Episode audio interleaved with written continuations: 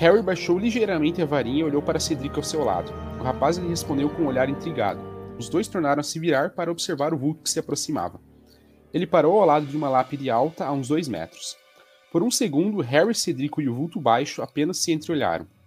Então, inesperadamente, a cicatriz de Harry explodiu de dor. Foi uma agonia tão extrema como jamais sentira na vida.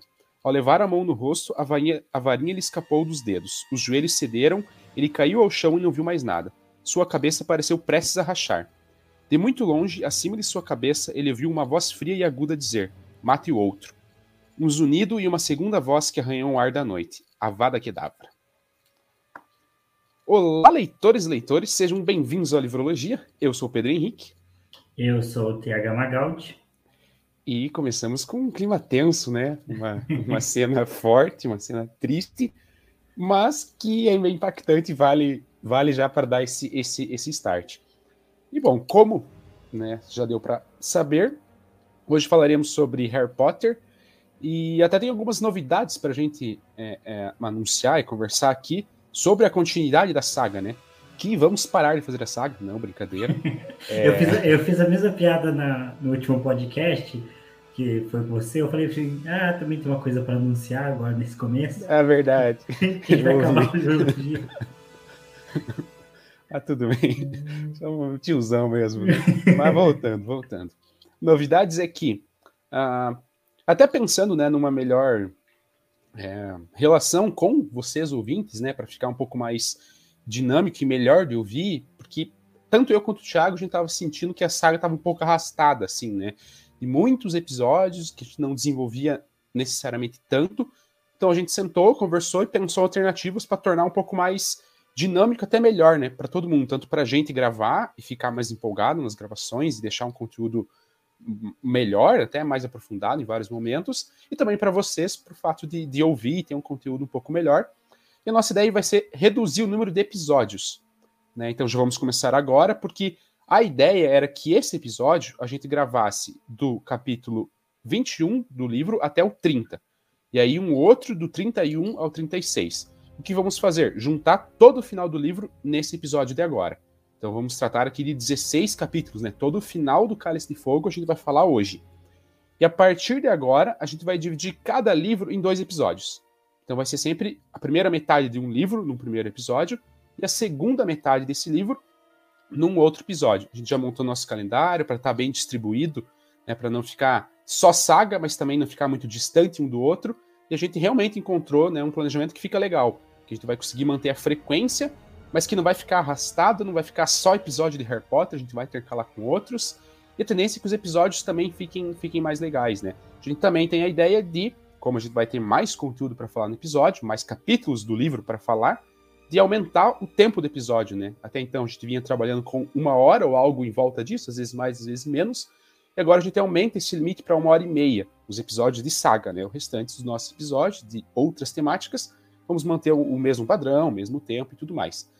Então, enfim, só anunciando essas mudanças agora com relação à saga Harry Potter e que, de um modo geral, a tendência é que fique melhor para todos, né? Pensando, ah, estamos com preguiça de fazer saga. Foi, até porque a gente vai continuar lendo igual, né? Pra gente não tem tanta diferença. Mas é a ideia, de fato, para tornar os episódios é, mais agradáveis. É, acho que tá ficando um pouco difícil para a gente manter um ritmo, né, bom de, de gravar também. E acho que foi especialmente isso que tornou tudo mais é, extenso, né?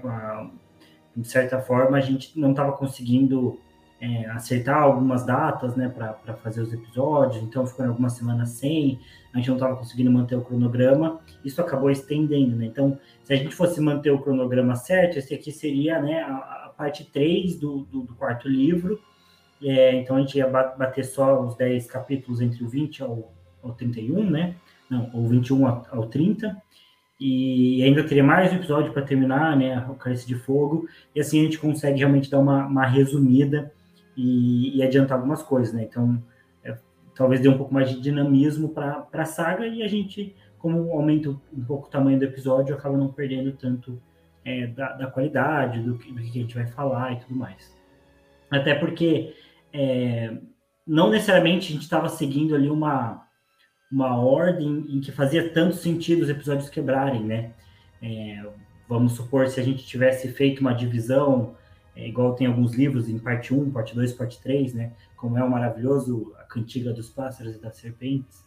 É, se a gente tivesse se a gente tivesse dividido tipo em três partes o livro, daí faria sentido a gente fazer uma pausa e tudo mais. Mas a gente dividiu ali em 10, 10 capítulos e meio que agora a gente vai dividir em, em 30, é, 15, 15, 20, 20, né? Então é, não vai ficar assim uma coisa tão absurda. É, e a gente vai conseguir dar uma, uma, continuidade mais, mais facilmente aí com a saga. E acho que vai ficar bom. E o outro ponto que eu ia comentar só é que esse é o primeiro episódio que eu e Pedro estamos gravando nesse novo modelo, né? Que a gente está. É, estamos, na verdade, é, streamando, apesar desse episódio do Livrologia não se tornar um vídeo, né? Porque é só os do Livrologia Pop que, que vão ser vídeos. É, mas a gente está fazendo nesse, nesse modelo que é um modelo um pouco mais prático, né? Um pouco mais fácil da gente gravar. A tendência é que seja assim às vezes no futuro e às vezes não, porque eu e o Pedro, na verdade, originalmente a gente gravava juntos, né? Os episódios, né? Que é uma forma mais fácil, mais simples de gravar. É, então, se a gente for conseguir é, manter esse método ok, é, né? De gravar pessoalmente, depois que estivermos devidamente vacinados e, e tudo certo.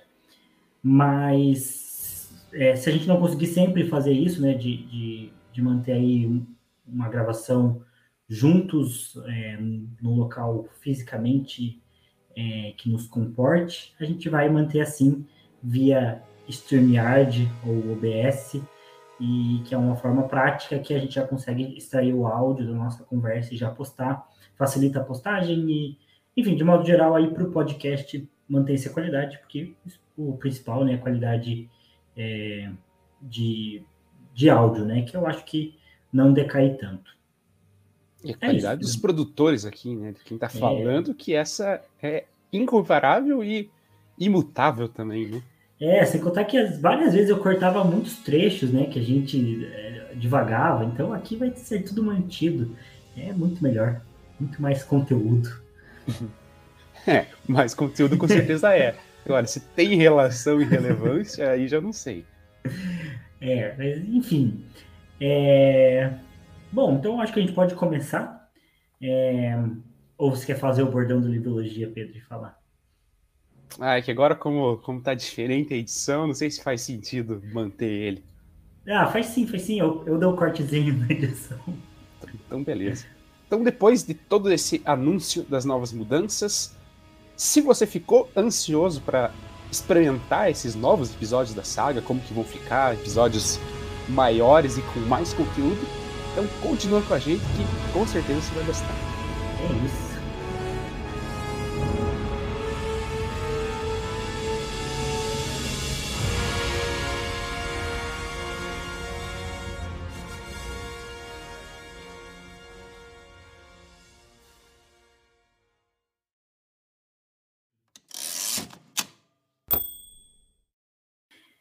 Bom, então, né, é, dando sequência, a gente vai finalizar, né, então, o livro Cálice de Fogo, é, falando do capítulo 21 ao capítulo 37, né? É, como aí uma quantidade grande de, de capítulos, é, mas eu acho que, que funciona a gente falar todos deles agora, né?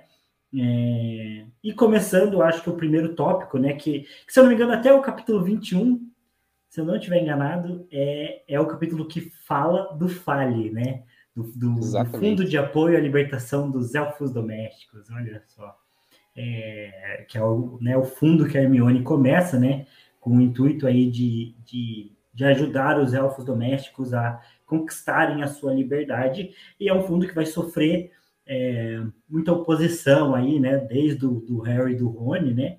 Até de, de outros é, alunos de Hogwarts aí que vão torcer um pouco o nariz para Hermione, mas que, enfim, né, é um projeto que ela que vai ser recorrente nos próximos livros, e se eu não me engano, a Hermione ela tem uma carreira no Ministério da Magia posterior aí a, aos livros de Harry Potter, e se eu não me engano, ela leva para frente um pouco né, esse projeto do Falha. Não lembro no que que dá, mas eu sei que ela leva adiante isso para a vida dela. É, e, e ela não enfrenta oposição só dos alunos, né? Porque quando ela fala pro Hagrid, o Hagrid se opõe bem forte, né? O Hagrid, que sempre tá apoiando eles e tal, até uma surpresa, né? que o Hagrid fale e discorde de Hermione e não queira nem muito discutir, assim. Ele realmente não está aberto a aceitar a ideia de Hermione. Ele realmente vê como algo que não faz sentido, algo que é errado, é, e acaba que ele nem apoia, né? E aí tem o Rony constantemente fazendo vários comentários meio sarcásticos e, e algumas brincadeiras, né? De, tipo, ironizando a, a serventia dos elfos e agradecendo por eles serem, serem servos ali, né? É, enfim. Mas, de qualquer forma, é uma pauta. É uma, uma pauta relevante, né? Acho que faz sentido a Hermione parar e pensar naquilo ali, pelo fato de que, enfim, os elfos quase que têm uma, uma situação de, de, de escravidão mesmo, né? No sentido de servirem e beleza, é isso aí. Embora os próprios elfos, eles. para eles é ok. Para eles uhum. é, é, o que eles querem, é o que eles gostam, né? Tanto que quando a Hermione chega posteriormente no livro, né, com Harry, com Ron, eles vão mais uma vez, né? Mas desde a primeira vez que eles vão na cozinha, é, todos os elfos ficam muito horrorizados, né? Com, com a ideia da Hermione, especialmente na figura do Dobby, né? Porque aparece o Dobby novamente. Não lembro se ele aparece no terceiro livro, eu acho que não. Eu acho que ele parou no segundo e agora que ele volta nessa, nessa metade pro final do, do, do quarto livro. E ele agora é um elfo livre, ele compra as coisas, ele tem salário, né? O Dumbledore paga para ele estar ali. É, e ele compra as meias todas coloridas, e ele se veste de um jeito todo, todo diferente. É, é engraçado. Bizarro, né? é, é, é, bizarro, é bizarro. É, e aí os outros elfos, eles de fato têm horror à situação do Dobby, né? Às vezes é, tem várias cenas que mostram que eles vão se distanciando do Dobby, assim, que eles de fato evitam o Dobby porque para eles, para a cultura deles e para a forma como eles vivem, aquilo não faz sentido, aquilo até é nocivo, né? Chegar e falar para eles que eles têm que exigir salário, eles não conseguem. E o próprio Dobby, né? Por mais que ele seja o liberto, por mais que ele seja o mais progressista dos elfos, por assim dizer, é... ele fala o salário dele para Hermione, né? Que acho que é um galhão por semana. E Hermione fala: Nossa, isso é muito pouco, não dá para fazer nada. E daí ele mesmo fala: Não, mas o Dumbledore queria me dar 10 por semana mas eu não consegui aceitar, eu pedi só um. Então, mesmo o Dobby, é, com, com toda a, a, mentalidade que ele tem, né, e se livrou do, do Lúcio Malfoy, toda essa questão da ligação com Harry e tal, ainda assim ele fica preso nessas questões, né? então ele não consegue exigir um salário alto ou justo, digamos assim, porque ele está preso ainda a essa cultura forte que ele tem. É... Ou até quando ele vai falar dos Malfoy, né, tem, tem um momento que eles estão na cozinha e o Harry pergunta algo sobre os Malfoy. E aí o Dobby começa, fala, daí meio que ele se bate e ele fica meio assim, que ainda né, é muito forte essas questões. Então, enfim, é, é uma questão complexa. Eu... É difícil opinar, é difícil opinar. É, não, é, é complexo mesmo e... E tem, tem, assim, eu acho que faz sentido a Hermione se importar com isso, até porque a gente já tem outros exemplos de que os bruxos são preconceituosos, né? E os bruxos, os bruxos têm uma postura é, é, supremacista, né? Não só com os elfos domésticos, mas com os anões, com os centauros, com os gigantes, que a gente vai ver nesse livro, com os lobisomens. É, enfim, né, com a maior parte das criaturas, os bruxos têm uma posição bastante preconceituosa, né? Bastante é, é, até entre si, né? Elas acabam sendo um pouco é, eugenistas e tudo mais. Então, os bruxos têm é, é, esse defeito, né? É uma sociedade que está cheia desses preconceitos, né? E desses, dessas pequenas opressões com pessoas que são diferentes e tudo mais. Entretanto, a Hermione ela começa a, a fazer esse fundo, eu acho que as intenções dela são boas. É, eu sei que tem uma discussão sobre o que seria, o que não seria a questão do lugar de fala, né? É, porque é, a ideia, até onde eu sei, né, não é muito de que, tipo, ah, é, a questão do lugar de fala é você tomar o lugar de fala da outra pessoa, né? Então, você, por exemplo, as pessoas negras têm problemas e você vai lá e toma o lugar de fala delas e quer falar por elas e ocupa os espaços de fala dela, em vez de deixar elas mesmas falarem. Eu sei que isso é problemático. E eu sei que isso não é, é, é exatamente a mesma coisa de que você apoiar né, esses movimentos. Então, as pessoas brancas precisam apoiar também e, e, denunciar o racismo e tentar conscientizar outras pessoas das questões raciais e tudo mais. Mesma coisa com o feminismo e com o machismo. Então, não é necessariamente a questão do lugar de fala. Mas existe um certo arquétipo que a gente vê no nosso mundo, em algumas histórias, do, do Salvador Branco, é, que é um arquétipo muito forte, por exemplo, na Daenerys, das Crônicas de Gelo e Fogo a Daenerys ela vai ter uma posição muito parecida com a Hermione, porque a Daenerys abomina a escravidão. E a Daenerys ela vai ser vendida como escrava. Então ela sabe como é essa, essa sensação. Apesar de a situação dela acabar sendo um pouco diferente, até por ela já ser da nobreza, a escravidão dela vai ser um pouco diferente, ela foi vendida como objeto, foi vendida como mercadoria né, para o Caldrogo. É, deu certo para ela em, em, vários níveis, deu errado em vários outros níveis, mas ela se tornou uma pessoa com muita oposição à escravidão. O problema da Daenerys é que, por mais que as intenções dela sejam ótimas, ela tem uma visão com, com, com os escravizados que é uma visão de uma salvadora branca. Ela chega nas cidades, domina as cidades, acaba com a escravidão e ela começa a impor uma série de regras e pensamentos que é o que ela acha que é melhor para aquelas pessoas. Só que não necessariamente a Daenerys sabe o que é melhor para aquelas pessoas. Então ela acaba usurpando o lugar de fala dessas pessoas, mesmo que ela esteja tentando fazer alguma coisa boa. E muitas vezes a Daenerys quer que esses escravizados demonstrem uma certa gratidão por ela. É o caso da Mirri Masdur. Então aqui vai um grande spoiler do primeiro livro. É, vai avançando aos pouquinhos, ou paciência, né? É, mas o ponto é que no primeiro livro a Daenerys salva uma, uma mulher que está sendo estuprada e vai ser vendida como escrava. É, de um outro povo que, que é os próprios Dothraques, né? Então o próprio Calazar da Daenerys está dominando. É a Mirri Masdur. Essa mulher vai se oferecer posteriormente para curar o Caldrogo, né? E depois para salvar ele da morte.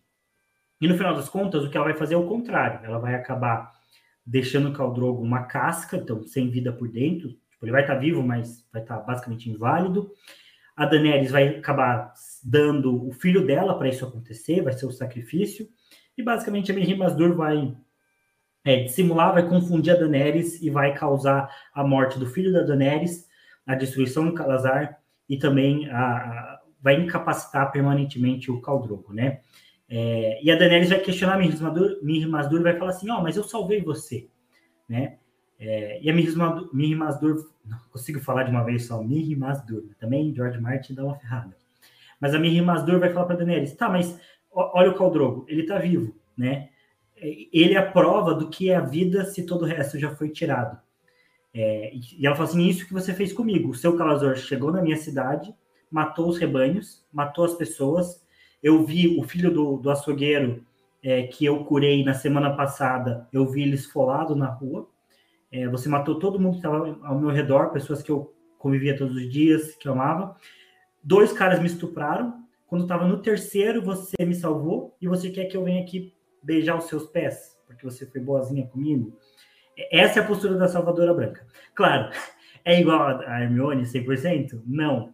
Mas o próximo livro, na Ordem da Fênix, a Hermione vai começar a tricotar meias e vai começar a espalhar por Hogwarts para os elfos domésticos, enquanto estiverem limpando, acharem sem querer e serem libertos. Eu nem sei se isso funcionaria. Parece uma falha na magia, né?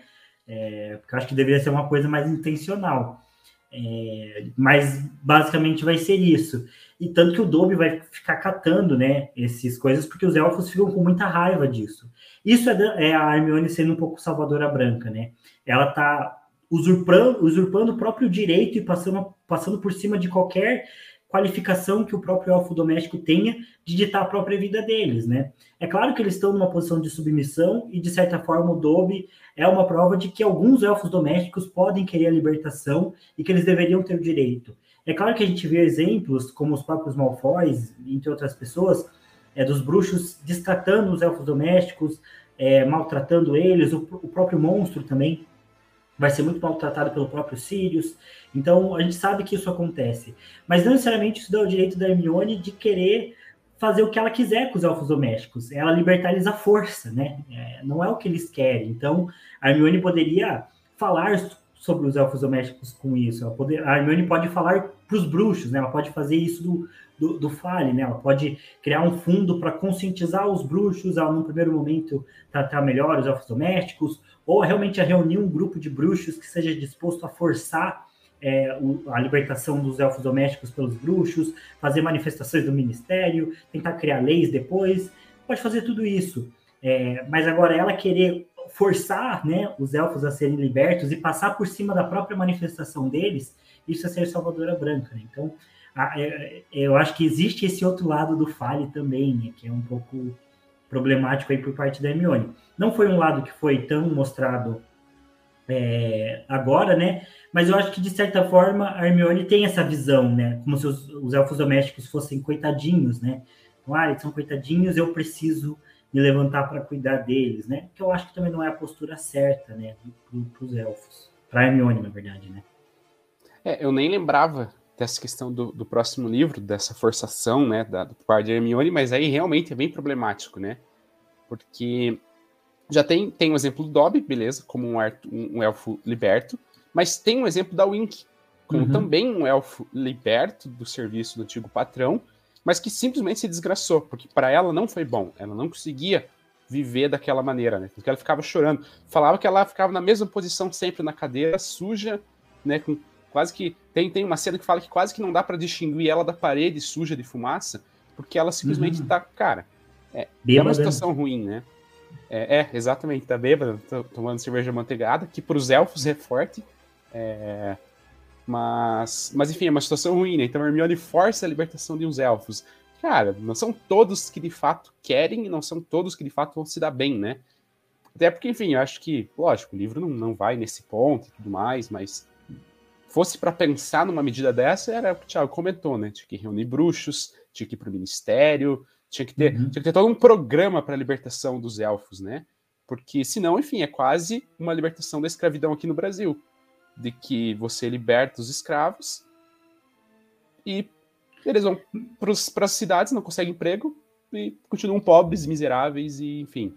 É, porque é... você não, não, não ressocializa, né? não tem um plano. Sim. Né? O governo foi, foi forçado de muitas formas né, a fazer a libertação que tinha que acontecer mas tinha que acontecer de um jeito estratégico, de um jeito é, bem pensado, né, com, com planejamento, né? Os negros estavam libertos da escravidão, mas eles continuavam segregados, né? Então é um problema, né? O que, que adianta também libertar os elfos domésticos, mas quem é que vai querer pagar o salário para eles, né? Como Dumbledore, né? Pouquíssimas pessoas iam querer pagar esse salário. Então você vai fazer o quê com, com um monte de elfos libertos que é, né, vão, não, não, não tem onde trabalhar, não vão ter o que comer, vão fazer o quê? Vai, vai começar a ter gangues de elfos domésticos, vai ter periferias de elfos domésticos, vão ter. É, alguns elfos domésticos vão conseguir, outros vão ter que se vender e voltar né, informalmente a trabalhar. Sei lá, estamos pirando aqui, mas Sim. são coisas que acontecem, né? Se não, se não existe esse planejamento, né? Isso sem contar a questão moral, né? É, até o livro que eu tô lendo neste momento, junto com Harry Potter, que é O Moleque Ricardo, do José Lins do Rego, é, é basicamente essa história, né? De é, um negro que sai do engenho e vai para a cidade. É, tentar a vida na cidade grande, né? Com emprego remunerado e tudo mais. E em inúmeros momentos do livro, ele vê que a vida que ele tinha no engenho, em questão de estrutura, ela era menos pior do que da cidade, porque ele passa numa pobreza extrema, assim. É, enfim, e daí aqui não é defendendo, ah, então vamos manter escravidão porque era melhor. Não. Mas é comentando da, da, do, dos problemas de uma falta de um plano consistente para medidas assim, né? Esse caso da Hermione. Tentar libertar a força. É bem precipitado, né? Acho que de fato teria que ter todo um trabalho em cima dos elfos domésticos e tudo mais. Mas enfim, de novo, só reforçando, não que sejamos contra a libertação dos elfos domésticos, estamos só comentando da postura da Hermione, né, de ser tomar um lugar que não necessariamente seja o dela, né? Esse de libertar a força, é. tentar forjar e forçar os elfos é uma situação que eles próprios também tem que ter a parcela deles e tem que ter a, a, a voz deles dentro do movimento, né? É, porque o que a Hermione faz é basicamente assim: elfos domésticos, eu quero libertar vocês, vocês merecem ser libertos. Os elfos falam, não. A Hermione faz o quê? Vou libertar vocês à força, então. Vocês estão errados. É, sendo que de fato, eu acho que ela tem que existir, porque pode existir essa questão do, do, do aculturamento, os elfos estão numa cultura que estão há anos vivendo assim, então eles estão acostumados. Mas, ao mesmo tempo, é, não é o trabalho dela liberalizar a força, né? É o trabalho de fazer isso com o movimento por parte dos bruxos, né? A parte do movimento que a Hermione representa. É, sem contar que é, é, isso que o Pedro falou, né, que está ali no livro do, do José Lins de, de José, José Lins do Rego. O que mais que ele escreveu? Foi Fogo Morto? Fogo Morto. Olha só. É, como é que era a frase? É, tem várias inferno, velho besta. De lá eu lhe escrevo. De lá eu lhe escrevo. Livros do vestibular, hein? Esse mereceu livrologia. Na verdade, ele participou do livrologia, né, Pedro? Da, do mata-mata. mata Grande nem, morto. nem lembro o que, que eliminou o fogo morto, coitado. Mas nem lembro. Ele caiu, caiu cedo. Nem lembro que a gente colocou ele lá, na verdade. Acho que tava faltando o livro, né, pra é. completar. Coitado Fogo Morto. É um bom livro, Fogo Morto. Foi o melhor do vestibular, eu acho. Mas, enfim, de qualquer jeito, é, é, é, o que acontece na história da Daenerys mesmo, né? Ela também força a libertação dos escravos e ela vê que não é tão simples assim, né? Essas, esses problemas começam a surgir a uns montes, né? Não só por parte é, do, do, dos opositores, né? Dos antigos senhores de escravos não gostarem, mas por parte dos próprios escravos. Tipo, agora, antes eles tinham pelo menos o que comer. A Daenerys libertou todo mundo, só que aí os escravos não têm mais o que fazer. A, as cidades estão se enchendo de doenças, o, as casas de prostituição estão cheias, porque as, as antigas escravas de, de, casa agora não têm o que trabalhar. Boa parte dos senhores ou não quer dar trabalho para os escravos, ou não tem condições também, né? Porque o escravo era um. Não precisava ser pago, né? E agora precisa, então não faz sentido, às vezes, eles contratarem um escravo para manter na mesma função, um ex-escravo, né? Então, a cidade se enche de, de miséria e a Daenerys não sabe o que fazer. Então, ela tá cheia de crises, né? E a gente só vai descobrir o que ela vai fazer mesmo depois que o George Martin resolver terminar de escrever o livro, né? Que pode ou não acontecer nesse ano, no ano que vem, enfim. Pode é... ou não acontecer durante o período de vida dele. pode. Tá velho. Exato. Não sei o quão saudável ele é. O que me dá mais medo não é nem o Jorge Martin morrer. Porque, enfim, se ele morrer, eu já vou ficar bem triste, né? É, mas eu, eu tenho certeza que se ele morrer, ele vai. No testamento dele vai estar escrito assim: é, ninguém pode publicar o livro. É, tá, vai ficar perdido para sempre o, os ventos do inverno, enfim. É, mas é isso, Pedro. Não sei se tem mais algum ponto para falar sobre o Fale. Não, era só essa questão mesmo de ressaltar a complexidade que é um movimento que a Hermione está tentando fazer e que ela está tentando de uma maneira não tão adequada, né? Mas enfim, uhum. acho que não tem nada a destacar. Eu vou puxar um outro tópico que tem a ver também com criaturas mágicas e, e problemas, é...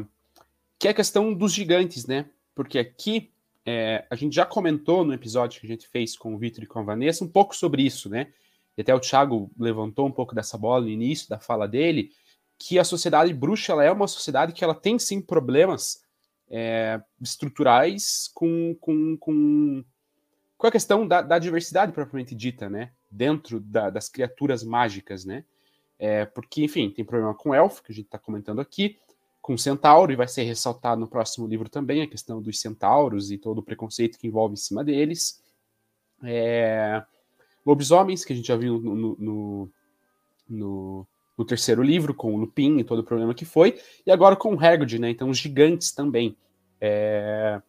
Enfim, basicamente, tudo começa com gloriosa Rita Skeeter, falaremos dela daqui a pouco também, porque, enfim, ela solta de fato a matéria que o Harry, aliás, que o Hagrid é um gigante, né? Meio gigante, ele é filho de uma mãe giganta e daí fala da mãe dele, não sei o que, não sei o que.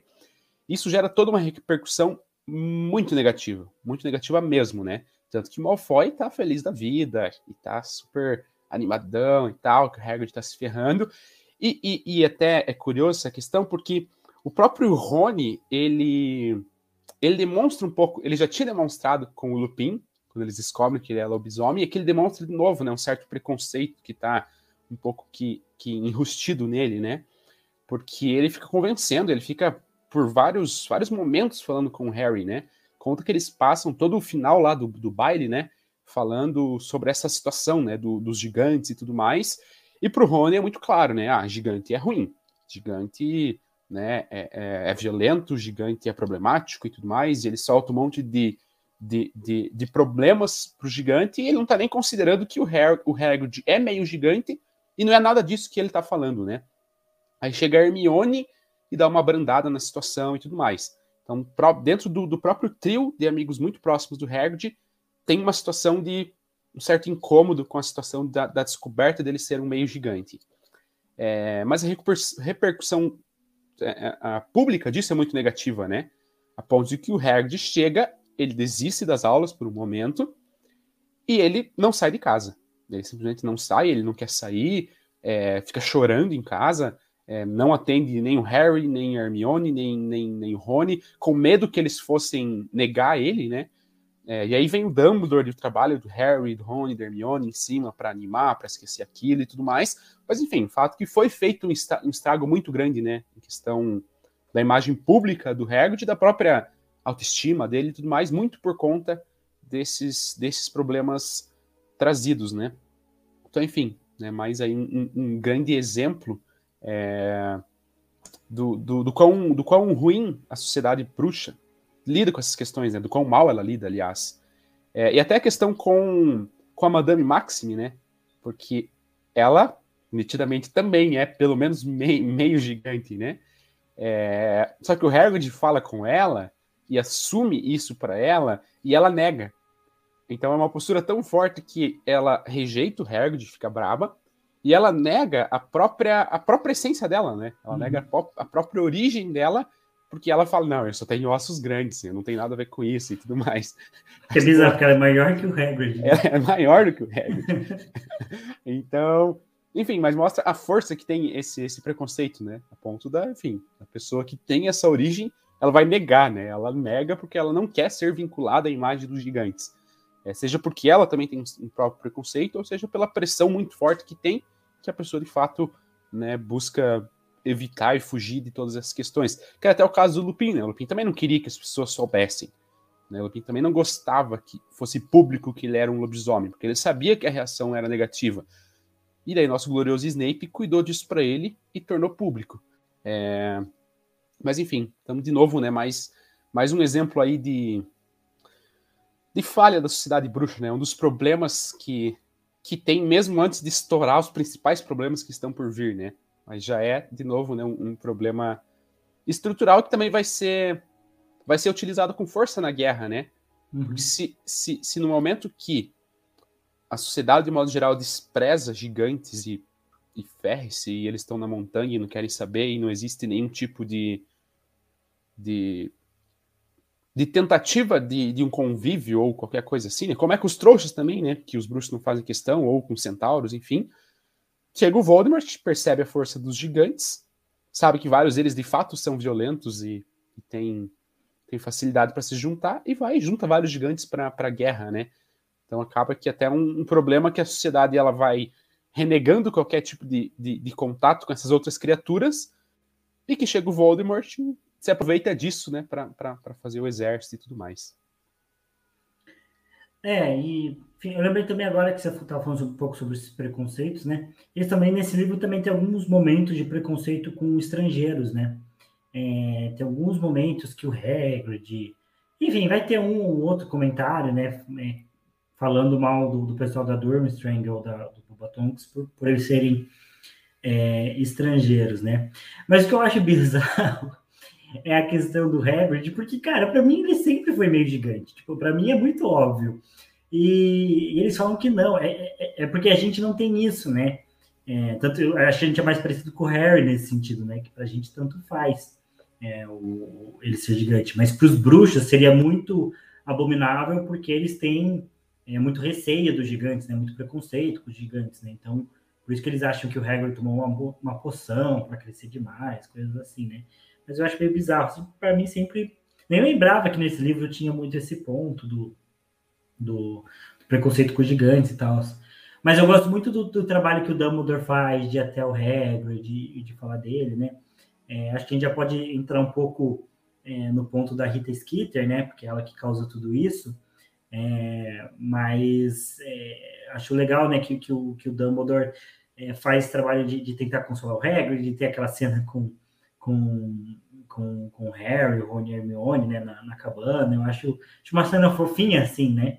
É, apesar de que tem um lado que eu preciso concordar com a Rita Skeeter, né? O, o Dumbledore tem um péssimo hábito para escolher professor. Ele, ele é Já comentamos nisso. isso várias vezes. É, até porque, cara, não, não por, por o de ser um gigante, né? O Lupin com certeza é o melhor professor. Aquele enganado por um comensal da morte, né? Fingindo ser o Bartol Crouch. Mas é, é nítida a melhora, né? Quando troca professor de, de trato de criaturas mágicas, né? Até Hermione sente um pouco. E o, o Hagrid não vai voltar no quinto livro, né? Vai ser essa outra professora. E, né, e, o, e os alunos vão preferir muito mais essa. O Harry vai ficar meio chateado, porque ah, é o Hagrid, não sei o quê. Mas é uma professora muito melhor, né? Que vai ensinar muito mais sobre criaturas mágicas. As aulas vão ser mais, mais ok, mais brandas, né? Então, enfim. É, as aulas do Hagrid eram um horror. Isso não tem é, como, cara. É uma tortura, né? São aulas de tortura. Então, é. Mas a gente entra aí no ponto da Rita Skeeter, né? Que é uma desgraçada, né? Puta Nossa, vai se ferrar, cara, que raiva. É, eu, até vou comentar um ponto que há uns episódios atrás a gente falou, a gente comentou sobre o fato de talvez no mundo da magia não ter muito machismo. Eu lembro que a gente comentou um pouco sobre isso. Até falei da minha teoria da questão do uso da força, né? Então, como as bruxas mulheres têm é, estão em pé de igualdade em, em, força em relação aos homens, em poderio, né? É, falando de, de, briga mesmo, de luta e tudo mais, é, coisa que eu acho que não aconteceu no nosso processo evolutivo na vida real, é, não tem como subjugar elas, né? Então, né, elas conseguem dar o um pau e, e, assumir todos os, os cargos, né? É, de, de, igualdade. É, mas aqui a gente vê um, um, ato de machismo, porque quando a Rita Skeeter escreve que a Hermione tá é, se aproximando do Harry, não sei o quê, e fala que, ai, que a Hermione tem um gosto por bruxas famo por bruxos famosos, não sei o quê.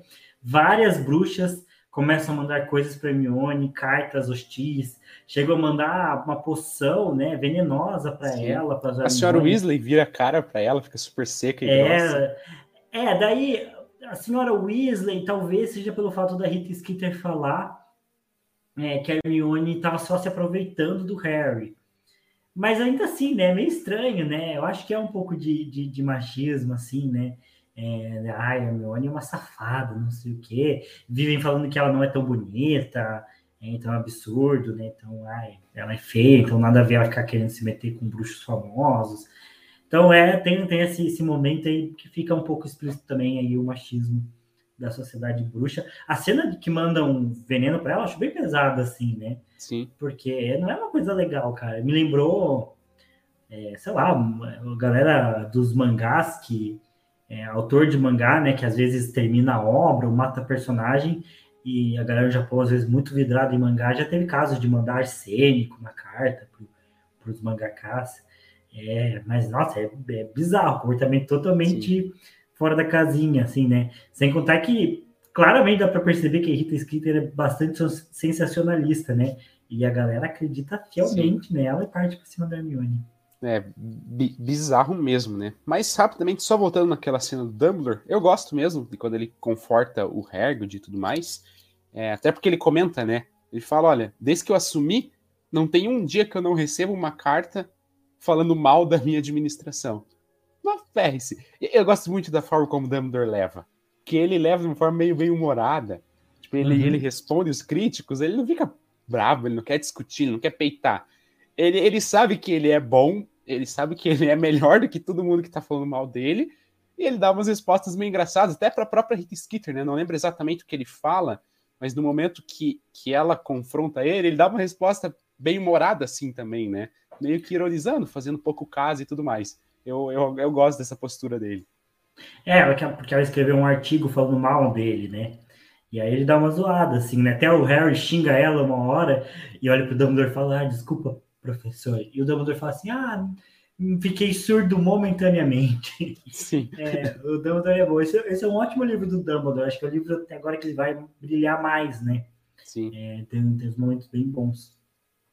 Mas, enfim, vai voltando agora para a questão da Rita Skeeter. É, que, enfim, é todo esse sensacionalismo bizarro.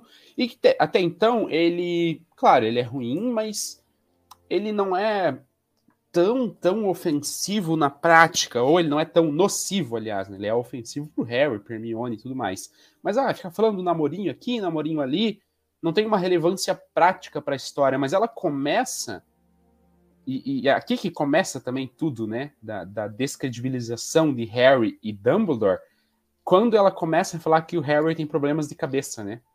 Que o Harry é louco, que o Harry é desequilibrado, que a opinião dele não vale, que as coisas que ele faz não valem. E aí isso vai dar uma força muito grande para todo o quinto livro, né? Então dá força para o discurso negacionista que vai vir com relação à volta do Voldemort, que a gente vai comentar mais também. Vai dar força para você negar e para você colocar Dumbledore e, e, e Harry né, na parede no próximo livro inteiro, que eles são desacreditados, que eles são descredibilizados, que eles simplesmente são loucos, que o Dumbledore já perdeu a mão, que o Potter não sabe de nada, que o Potter está inventando coisa. Tanto que já começa, né? É, é, já tem um questionamento quando o Harry volta depois com o corpo do Cedrico, é, de que se ele morreu mesmo. O próprio Fudge, né? Ah, super conveniente para ele também, mas ele já fica, não, mas Harry é desequilibrado. Isso aí deve ter visto coisa, tava cansado, tava, tava alucinado, isso aí não vale nada. É... E aí que eu acho que começa a ficar realmente nocivo na prática para tudo que o mundo bruxo está se encaminhando no, no, momento agora do livro, né? Quando ela começa agora com esse discurso, aí realmente eu acho que é bem problemático na prática, que vai ter um reflexo muito grande daqui para frente e vai, enfim, né? É, não só isso, né? Mas isso também vai acarretar na morte de várias pessoas, né? Porque vai ser a grande força do discurso negacionista por parte do FUD, do ministério todo, vai ser descredibilizar o Harry Potter, que a Rita Skeeter já começou esse trabalho agora, né? É, e aí isso realmente eu acho que, que tem um peso para a história e para a realidade do mundo bruxo da, daquele momento que é muito maior do que falar que a Hermione está enganando o, o, o Harry, trio, triângulo amoroso e tudo mais. Que também é ruim, porque, enfim, ela está falando mentiras e tá, de fato, né, é, é, é, sujando a imagem, né, da, especialmente da Hermione, né, que sofre, vem veneno para Hermione por conta disso. Mas acho que, enfim, acaba que não se compara com o que vai vir ainda, né, do negacionismo e a volta do Voldemort, que é muito maior e que tem, tem esse peso, tem esse peso não, tem essa influência da Rita Skeeter, né, também bem, bem diretamente até. É, é, é, e mostra também um ponto sobre o mundo bruxo, desde, desde já, né, sobre a sociedade mágica, do fato deles não confirmarem muitas fontes, né, que até eu lembro da, da Vanessa falando sobre isso, quando a gente conversou com, com eles lá no, do Paralelo de Hogwarts, sobre como a sociedade bruxa parece que não vê necessidade de, é, de checar as fontes, de ir atrás da informação, né, escreveu no, no jornal uma notícia, numa revista, é, e eles acreditam e pronto, né? Não, não, não precisa verificar nada, né? Então, é, isso acaba se tornando um problema depois também, é, porque tudo que for dito ali pelo FUD e, e, e, sobre né, o não retorno do Voldemort, as fugas é, de Azkaban e tudo mais, vai ser tudo mentira e, e ninguém para para checar, né? Então, é, vai gerar muitas rupturas e muitos problemas, como você disse. O que, que você ia falar, Mas, Pedrão? Não, eu já ia encaminhar para o fim da Rita Skeeter, uhum. que, que eu acho aí bem diferente do que é no filme, né? Ah, é, isso sim. A, a, toda a questão né, de como a Rita Skeeter consegue várias matérias com conversas super particulares, é, que é o fato dela ser um animago, né? Que ela se transforma ali no inseto, não lembro se era um besouro, acho que é um besouro, um besouro pequeno, uhum. que ela se transforma, ela é um animago ilegal, e aí, com isso, ela consegue entrar em Hogwarts, ela consegue estar nas aulas, ela consegue participar de algumas conversas, ela ouve o Hagrid, né? E o que eu acho interessante é que. É, é... Não é interessante, que é o mínimo, né? Que tem que ser feito para ficar ok. Mas que, que não entra como um deus ex-máquina, né? Porque em todas as cenas que a informação ela vaza depois, a, a própria cena fala que tinha um inseto. Então, uhum. o Harry e o Ron, eles veem um besourinho ali, ali se mexendo. A Hermione, ela vê o um negócio no cabelo dela quando ela tá falando com o Krum. Ah, o Harry ouve um mosquito voando quando ele tá na sala e desmaia, né, lá em adivinhação e tudo mais. Enfim, acho que não é um ponto para nossa, como o J.K. é brilhante, porque acho que é, é o mínimo para uma história fazer sentido é que ela ser ela, decente. ela, ela ser decente, não tenha Deus Ex Machina. Mas enfim, ressalta esse ponto. E gosta da Hermione descobrindo, a Hermione prende ela, usa um feitiço para que ela não, não possa quebrar o vidro e tal. É, e aí fica ela meio de refém. Eu fosse Hermione tinha pisado nela, tacado fora já. Mas a Hermione Já se foi, foi mais boazinha. É, o ponto que a Rita Escrita vai ser útil, né? Não lembro se no quinto ou no sexto livro, né? Ela vai, ela vai escrever uma matéria sobre o Harry, né? Vai ser publicada no Pasquim, é, falando do ponto de vista do Harry, né? Sobre, sobre tudo que aconteceu. Agora, eu não- realmente não lembro se é no sexto ou no quinto livro. É, mas vai, vai, vai, ela vai ser importante, né? Até a própria Hermione que vai fazer isso acontecer. É, mas, bom, não sei se tem mais algum ponto para falar da Rita, imagino que não. É, E, bom, então, a- acho que é interessante a gente partir, então, para dois pontos é, importantes, né, é, do meio do livro, né. Ah, um- uma coisa que a gente anotou aqui e não falou é sobre o triângulo amoroso da história, né. Tem dois triângulos amorosos, na verdade, né. Tem, tem Harry, Cedrico e Cho, que eu, quando eu estava reouvindo o, o nosso episódio para editar, você citou da parte do Harry que ele que a Cho chama ele e ele fala é vou pro quarto chorar pela minha mamãezinha É muito bom, cara, é muito engraçado.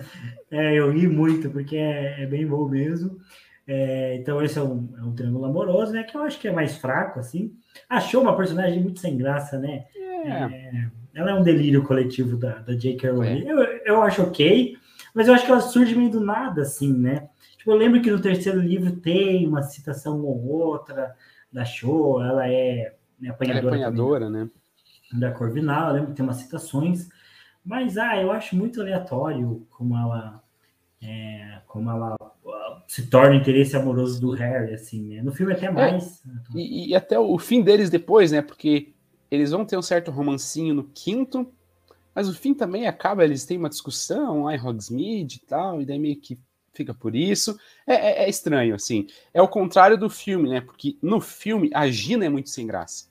Só que Uhum. nos livros ela é uma personagem legal. E que ela vai ficar mais Sim. interessante a partir de agora, né? Vai aparecer mais, vai cortar o Harry várias vezes. É, aí faz mais sentido, né? A Gina dentro do livro do que a Cho nesse caso. Sim. É, mas enfim. E o outro triângulo amoroso, esse que vai se estender um pouco mais, é Rony, Hermione e Krum, né? É, ambos muito maduros, né? Oh, É o Rony não se expressa direito para Hermione, a Hermione não se expressa direito para o Rony, e o Krum, é, o Krum é um coitado nessa relação, É. caiu de paraquedas, ele não tem culpa, mas é engraçado ele, ele indo falar com, com o Harry, né? Porque a Hermione fala demais. Inclusive, de um modo geral, eu acharia o Harry e a Hermione um casal que faz um pouco mais de sentido, assim. Eu, eu, eu acho legal não ser o casal, que a amizade deles faz muito sentido, né, de- dos três, eu gosto muito disso. É, Mas não sei, assim, eu, eu, eu acho que o Rony e Hermione não fazem um bom casal. Não sei. Só é É, é, não, eu assim. concordo. Até, e tem um ponto forte em comum que o Harry teve uma vida trouxa por muito tempo, a Hermione é de família trouxa, seria um ponto forte também. Acho que eles combinam mais do que o Rony e a Hermione. Mas enfim. O ponto é que, cara, é, lógico, tem a questão da Hermione nessa falha de comunicação toda, né? Porque ela não fala que gosta do Rony e tal. Mas, ah, cara, eu acho o Rony muito, muito infantil, muito babaquinho. na- Nas duas discussões, né? Com o Harry ele já foi, tudo bem, a gente entende, tem um lado, né, que para ele a, a, a ideia de ter visibilidade é muito importante. É, mas, putz, ele, né, brigou, tretou com o Harry, já foi, a- já foi meio, meio estranho, já foi meio infantil. Aí agora o Hermione, ele faz um showzinho muito clássico, de, de especialmente de, de, de, de macho escroto quase, né, que é um ciúme, assim, que não, você não pode ir lá se relacionar com Uhum. com, com o Krum. Ele próprio tentou a Flair, né? inclusive outra cena engraçada. Ele- Coitado, amor. Mas ele foi pego passando pelo feitiço. Coitado dele. ele, ele passando vergonha com a Flair. Mas enfim, ele fica super bravo, distrata a Hermione, é super grosso, grosso e tudo mais. Enfim, acho, acho infantil, mas que também. Ele, ele é adolescente, né? Então. não- A gente já, já teve momentos Sim. muito infantis na vida Sim. também. É, eu, teve bons com, momentos. Com o Harry eu acho um pouco mais tosco, realmente, o posicionamento do Rony. Com o Hermione eu entendo. Não é um tipo de coisa que eu fiz, assim, interesse ciúme, e não, não consegui falar, expressar direito para a menina. Mas Você tinha outras fiz... abordagens. É, eu tive outros problemas. Já interceptei muita gente na rua. Ai, ai. É, é Pedro, não, não, não dá para falar tanto do. Não. Vamos voltar pro livro. é, melhor. É, mas enfim, então, além desse, desse triângulo amoroso, né?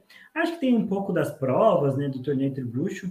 É, mas assim, acho que as provas em si são menos importantes nesse Sim. livro, né? Acabam ficando bem, bem secundárias, né? É, mas tem, tem dois pontos, né? Tem um enredo do Bartol Crouch Jr. É, e do Bartol Crouch, como uma forma geral, né? É, eu digo do Bartol Crouch Jr. porque eu tô, tô lendo aqui o que a gente anotou para falar dos Sirius. É, mas tem essa parte do Bartol Crouch, que é um, o grande mistério que vai ter. Né? Então, na verdade, acho que essa história tem dois grandes, três grandes mistérios, né?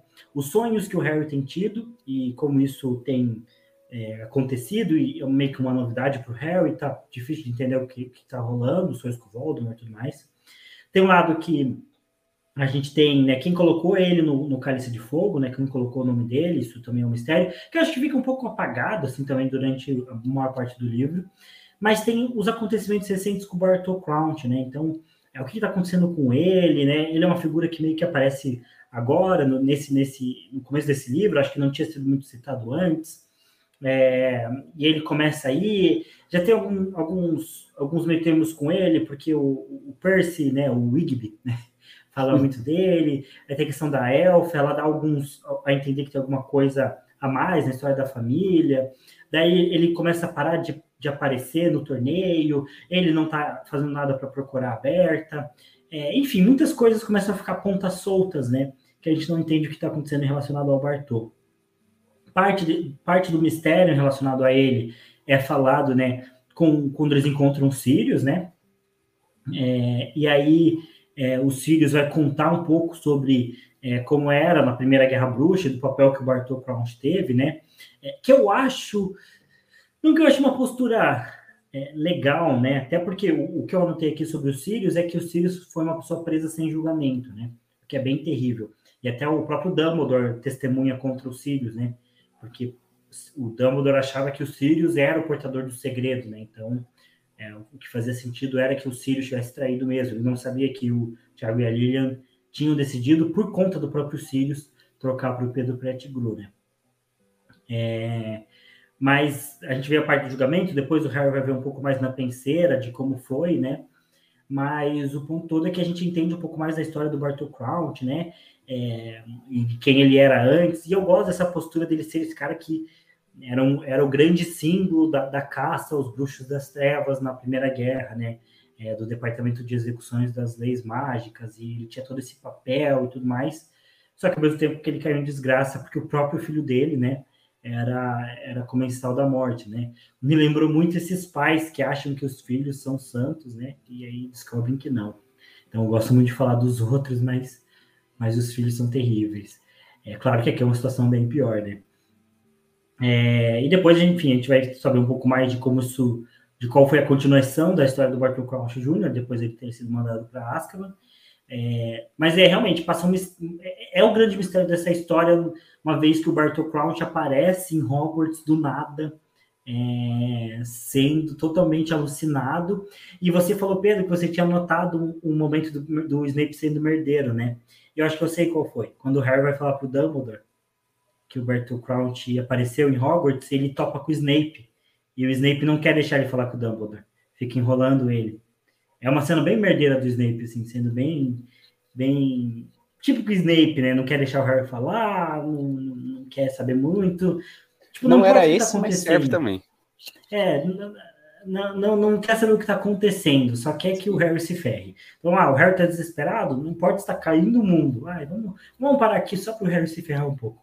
Sorte que o Dumbledore aparece atrás e vem ver o que estava rolando. E, e aí age como Dumbledore, né? Como líder. É, mas essa parte do Bartô né, vai ser realmente o grande mistério da história, né? É, eu acho que diferente das, dos outros livros, né? O quarto livro é o que talvez tenha é, menos mistério, assim, mas não porque ele não tem esse mistério, mas é porque ele é dissolvido em vários fragmentozinhos, assim, né? Ah, a questão da marca negra no começo, quem foi que conjurou os sonhos do Harry, é, quem é o Bartol Crouch, é, é, por que, que ele está enlouquecendo. É, tem muita essa pira, tem umas coisas com, com, com, aquele que é maluco, né? Com, com do departamento de, de jogos, de esportes, que era, que era apanhador antes. Esqueci o nome dele. É, é com B. É. Não é Bagman, é. É Bagman, acho que é Bagman. É Ludo Bagman, acho que é, né? Ludo Bagman, né? É, que, é, que é engraçado, que Ludo é um jogo, né? Acho que deve ser de propósito. É, Ludo Bagman mesmo. É, então, então tem toda essa pira com, com o Ludo Bagman, daí você fica tipo, ah, porque a Rita fala que sabe de histórias macabras dele, enfim, mas tem vários mistériozinhos assim, é quem colocou o nome do Harry no cálice, mas não o mistério principal, assim, que guia toda a história, é, como é o caso dos, dos últimos três livros, né? Acho que é uma diferença, é, diminui um pouco o clima, talvez, de mistério que os outros livros tinham, mas ainda assim acho que é um desenvolvimento bem legal. E quando você começa a entender o que realmente aconteceu mais para o final, eu acho que fica bem massa também. É, eu é, essa, essa volta do Bartol Crouch, né, para mim gerou um clima bem, bem legal assim, né, porque eu também não lembrava de, do que estava acontecendo com ele, eu não lembrava exatamente todos os plots assim, né, de toda a trama envolvida. Então ele volta meio consciente, mas meio louco. Depois a gente vai descobrir que é por conta da maldição Impérios, né? Porque ele mantinha o filho pela maldição Impérios dentro de casa, sempre escondido. O filho foi, né, é, é, ficando é, resistente, né, criando a resistência e se libertando. E aí o próprio filho agora coloca ele na maldição. Aliás, é o próprio Voldemort, eu acho. O Voldemort bate e coloca, não é verdade? Bate na porta e coloca. É, e daí, por isso que ele tá assim, é, é, meio louco, só que ele começa também a criar essa resistência, tem alguns lapsos e tudo mais, e acaba que, enfim, Harry, sendo né, ingênuo, perde o mapa do maroto, vai parar nas mãos do Bartol Crouch Jr., que aí consegue vir, vai e mata o pai e tudo mais. É, enfim, é perigoso esse mapa aí, cara. É, é uma ferramenta bem roubada, né, cara? É, Eu não tinha que estar na mão de um adolescente. É, e é bizarro ter sido feito por, por seis adolescentes, né? Sim. Quer dizer, sei lá, né? O Google foi feito por, por, é. por jovens também, meio merdeiros na faculdade, né? O Facebook e tudo mais. Às vezes acontece. As vão falar, o livrologia foi feito por jovens. É, olha só. Mas, mas é realmente uma arma muito roubada, né, pro, pro Harry. Não. é muito poder para ele. Até é. o Dumbledore fica surpreso depois com, com a ideia do mapa, né? Enfim. Mas enfim, daí acaba, né, culmina ali com, com, com a morte do Bartô e tudo mais, mas tudo isso gerou para mim um clima legal, assim, porque eu não lembrava exatamente como, como se resolvia essas questões, né. É... Eu também não lembrava de todo esse, esse background do Bartô Crouch, né, que eu acho que ele, ele se perdeu na, na própria... Acho que a definição dele é, sei lá, um, um legalista, assim, né, porque ele se perdeu muito, ele ficou muito firme a, a, alguns conceitos que ele tinha, e que isso fez com que ele tomasse atitudes realmente bem ruins, né? De que vários momentos ele fosse tão ruim quanto os comensais, ou perto disso, né? Mandar várias pessoas para Azkaban sem julgamento, até a própria ideia do filho, né? Tudo bem, o filho era um criminoso, não, não, não, não acho ruim mandar para Azkaban ele, é, mas a ideia de que depois ele mantinha o filho em casa amaldiçoado por uma maldição imperdoável, mas é tudo para manter uma pose, sabe? O que eu critico é muito isso, dessa ideia, desse, dessa hipocrisia dele, né? Dele manter uma pose de certinho, mas ele faz muita coisa ruim também. É, então ele é um personagem também bem controverso, né? Esse é um ponto que, que me ressaltou que eu não lembrava, né? Eu lembrava do passado, eu lembrava que que ele, que ele tinha esse fervor todo, né, pelo combate às artes das trevas e tal, mas eu não lembrava dessas dessas dualidades da personalidade dele, né? Dele ter se perdido até dentro dessas questões, dele, dele almejar o ministério, né? Ele, ele que, que, que seria o provável ministro da magia e não o Fudge, né? Só aconteceu do Fudge por conta do próprio filho do Bertolt Crouch, né? Sendo comensal e tudo mais, que, enfim, acabou descredibilizando ele, mas daí ele próprio, depois disso, se perdeu muito, né? de, de, manter o filho escondido de todos, de ter aceitado deixar a esposa para morrer em Azkaban. É... Enfim, eu acho, acho bizarro. Acho que ele também é um cara não muito do bem, né? Depois, depois dessas, dessas questões todas, né? É...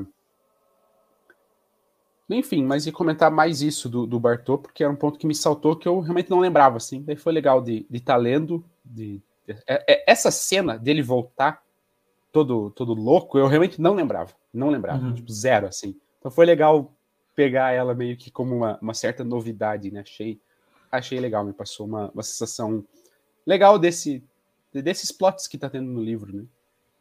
É, não fazia tanto tempo que eu tinha lido esse quarto livro, então é, eu, eu, lembrava ainda um pouco dessa cena, assim, não completamente, mas lembrava. É, mas é interessante, né? A história do, do, do, dos Crouch é interessante, né? Do, do próprio Bartol Crouch Jr. também e tudo mais. É, eu, eu também não lembrava daí é, essa questão dele ser mantido com maldição impérios e tudo mais. Acho também bem, bem pesado, né? Um, um puta trabalhão, né? Por parte do, né, de manter ele, enfim, né, ele come, começa a se libertar e tudo mais.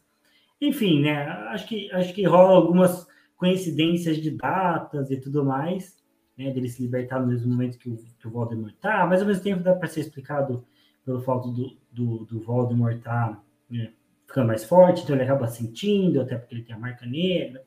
Enfim, ponto é que é, eu acho interessante a história dele. Dá uma explicada, né, de como que ele pegou o Muri, é, como que ele fez, né, para tentar aprender sobre o Muri, né, e tudo mais.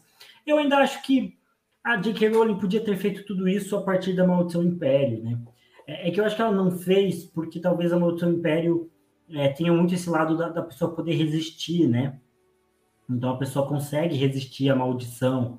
É, e, enfim, né? Sei lá, e aí é, talvez isso levantasse muito questionamento, né? Como o Muri, sendo um puta horror, não sabia resistir à maldição. É, eu até questiono isso, porque ele foi, né? Ele, ele não ficou o tempo todo sendo usado em Pérez, mas teve muita maldição em cima dele, que foi como, né, supostamente, a, a, o, o Bartol Count Jr. ficou tão parecido, né? Porque ele ia usando impérios e pegando muita informação. Mas, ah, cara, não sei, é, é um horror muito bom, né, o, o Muri, para ele cair no Impérios assim, sendo que o próprio Harry, ele se livra muito fácil, né? Tipo, o Muri uhum. usou nele as primeiras vezes e ele controlou, mas a partir do momento não. E o próprio Voldemort usa nele. O Voldemort, o próprio Voldemort, né, o pô, cara, o Voldemort, muitíssimo poderoso, usa Impérios e fala, se curva, e o Harry fala, não. Tipo, o Harry resiste ao Voldemort no Impérios. Ou o Harry é extremamente poderoso, o que ele é um bom bruxo, mas não sei se ele tem cacife para tanto. E daí me, me estranha o Muri, por exemplo, cair no Impérios, né? Então, enfim, é um ponto que, que, que eu não gosto dessa explicação da JK de modo geral, assim. É, e até tem várias coisas estranhas, né? Então, por que, que o Bartol Crouch Jr., que era o Muri, ensinou para o Harry como sair do Império, né? É um pouco estranho, por que, que ele teve esse esforço? É, podia ter ensinado qualquer coisa, né? Enfim, né? O Gideon Lockhart não ensinou bosta nenhuma e ficou o ano inteiro. Uh, sei lá, por que que o... É, é, estranho o Rabicho e o Bartol Crouch terem dominado o Muri, né? É, é, é, que o conceito de magia, né? Ele é um pouco mais abstrato do que é nos filmes, né? Nos filmes dá muito mais essa sensação é, de poderzinho mesmo, né? Uma coisa meio super-herói. Né? Então tem o um raiozinho aqui, raiozinho ali, e aí rebate o raio, né? Muito fácil resistir. E parece que no livro esse conceito de magia é um pouco mais. É, a magia é mais difícil de ser praticada, né? Então não é qualquer um que consegue fazer todos os feitiços. E os efeitos dos feitiços, eles são menos óbvios e menos, e menos simples, né? Então não é só um raio você defende de qualquer jeito, né? Não é, não é só usar uma magia qualquer, né? É, nem, nem, é tão, nem é tão padronizado assim. Então, até acho que no, no, no, no livro, se eu não me engano, o Avada Kedavra, ele é indefensável, né? É impossível você defender um Avada Kedavra, né? Não, não existe forma. O Harry meio que consegue defender pela questão da conexão entre as varinhas, né? E da conexão que ele mesmo tem com o próprio Voldemort, né? Porque não tem outra forma de defender, né? Até quando o Dumbledore luta contra o Voldemort, é a Fênix que engole o Avada Kedavra do Voldemort, né? que não tem como defender. No filme já não, então isso cria uma certa diferença. Mas para mim é um pouco estranho, assim, é, baixa um pouco da bola do Muri o fato dele ter sido dominado por, por, por, dois, dois caras, um que estava anos sem fazer magia, né? né? Tava que é 14 anos sem fazer magia, é, e o outro que é um bostão, que é o Rabicho, né? E mesmo assim o Muri é dominado por ele. Então, enfim. É, acho, acho, acho um pouco estranho mesmo, mas enfim, né? acaba que, que essa foi a explicação final. E já, já dentro desse, dessa, dessa temática de magia, né? Só ressaltando rapidamente, antes da gente ir para a parte final, né? Parte, parte quente do livro, é, é que o Harry começa a se desenvolver como um grande bruxo agora, né? Porque até então ele era, ele era bostão, não tem como. Né? Todos os desafios que ele passou foi muito mais por coragem e sorte, alguns deles, né? Tipo, ah, ele é, é enfrentar o Voldemort lá no primeiro livro. É uma coisa que estava nele, o sangue da Lilian que não deixava o Voldemort tocar. É... Então, não foi necessariamente um mérito do Harry mago, né? O bruxo Harry que, que venceu. Com a cobra, beleza, teve a coragem de enfrentar e tudo mais, mas ainda assim, beleza, matou com a espada, mas acaba que, enfim, a, a Folks ajudou muito, né? Porque veio, cegou, cantou, é, curou o Harry e tudo mais, tirou eles dali. É, no terceiro livro, embate com Sirius, estava tudo, tudo meio embolado ali. Até que o Harry teve algumas atitudes, mas enfim. É, e aqui nesse final ele começa a se desenvolver um grande bruxo, especialmente para o combate, né? Então ele começa a dominar os feitiços, estupefaça, a, a, algumas azarações que eles chamam dentro do dentro do, do, do, do livro, né? É, e aí ele enfrenta o Voldemort agora, sim, com magia também, lógico, tem todo o apelo da varinha dele e tal, mas ele vai para peitar, ó, ele vai soltar um Expelliarmus, ele vai para batalha e tal, né? É, então acho que aqui é o início desse, desse Harry é, é um, um, grande bruxo, né? O início aí do Harry que vai ser um auror e o início do Harry que no próximo ano, no quinto livro, vai ensinar feitiços para que as pessoas possam se defender também. Então vai iniciar a Armada de Dumbledore. Gosto muito do nome, inclusive, acho, acho legal a Armada de Dumbledore. É... enfim, começa aqui, né, com, com os estudos, Harry se preparando e pegando as maldições e tudo que ele já enfrentou até então é, ele começa a, a, a, se, se tornar né, um, um grande bruxo, especialmente voltado para combate, né? Porque para outras questões a Hermione destrói ele, né? Em, em feitiços de um modo geral. Mas para combate o Harry acaba começando agora, né? Criar esse destaque. É, eu acho que o, talvez a maior qualidade do Harry seja como. Como é que eu posso comentar? seja como é, combatente das artes das trevas, né? A, ideia da, da, defesa contra as artes das trevas. Acho que talvez em feitiços, e até pensando na matéria, feitiços, é, a Hermione seja melhor, né? Sei lá, transfiguração, enfim. É, mas o Harry, ele tem muita habilidade em combater as artes das trevas, né?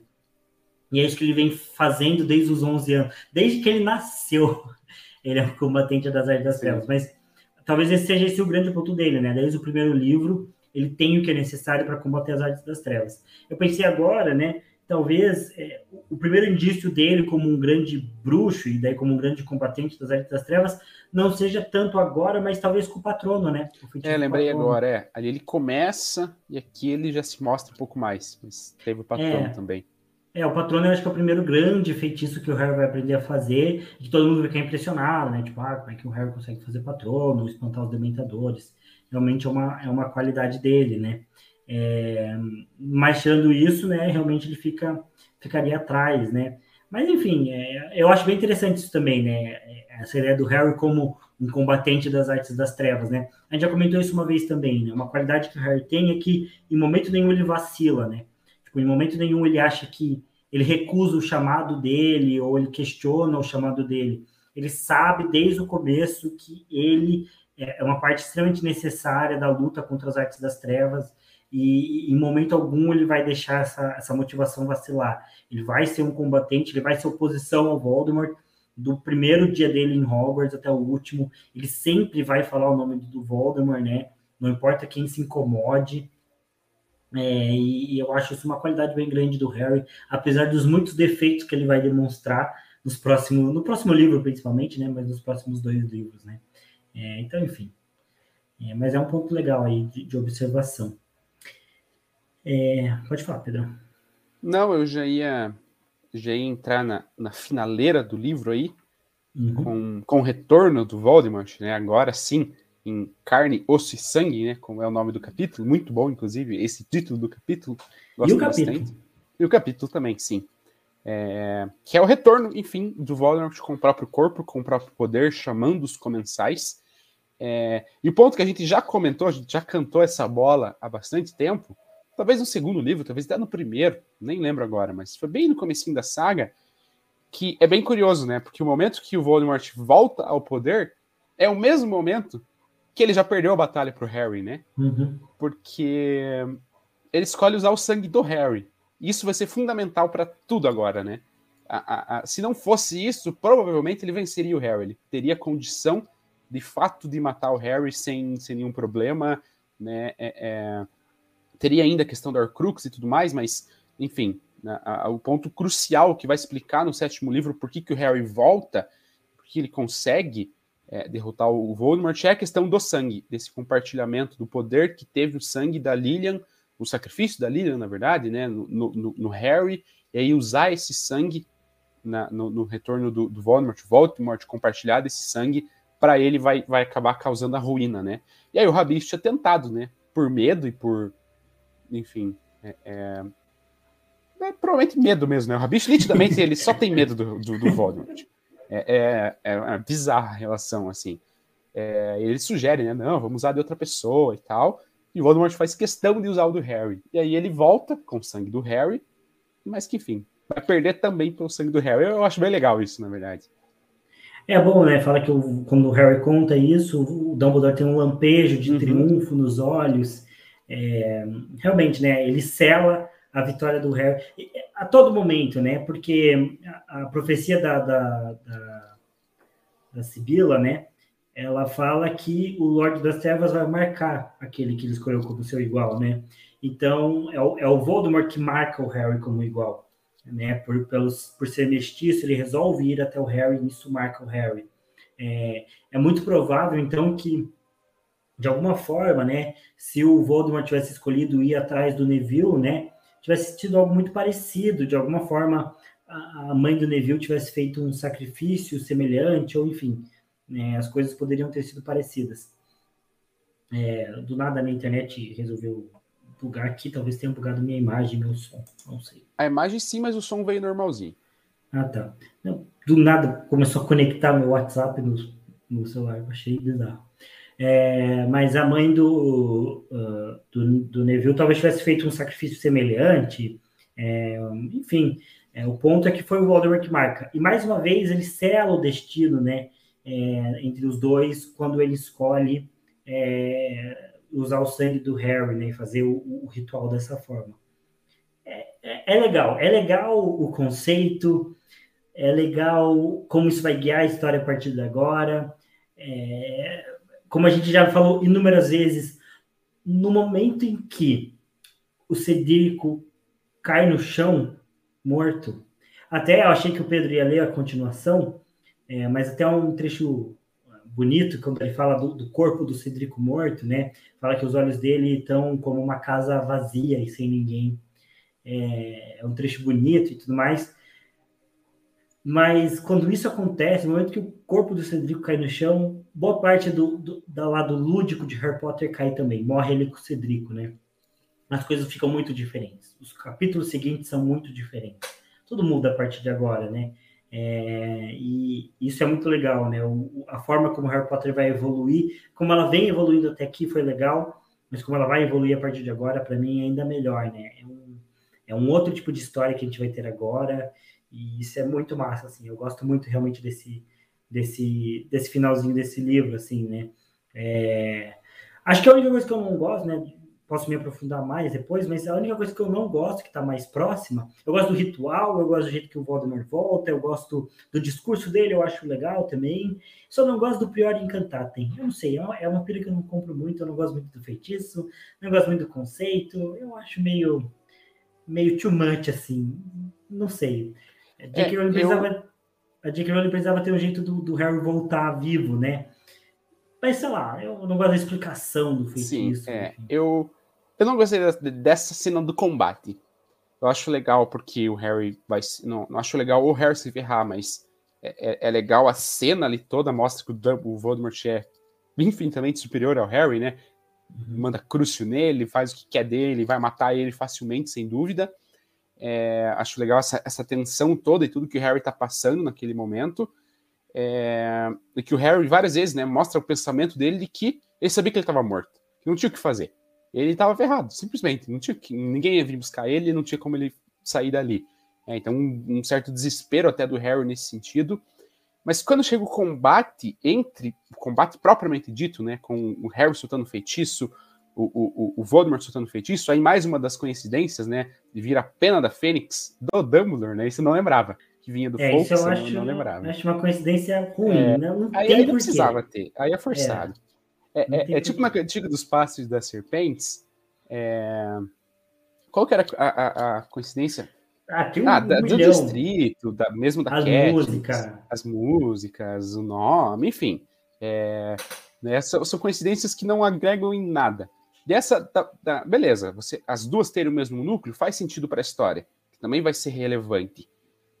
Mas daí ser do Dumbledore pena, aí, aí é forçou, aí também é, uhum. é, um uhum. pouco ruim. Mas enfim, mais uma das coincidências. Mas eu, eu não gosto de, de todo o teatrinho que fica justamente com o pior encantatem mesmo.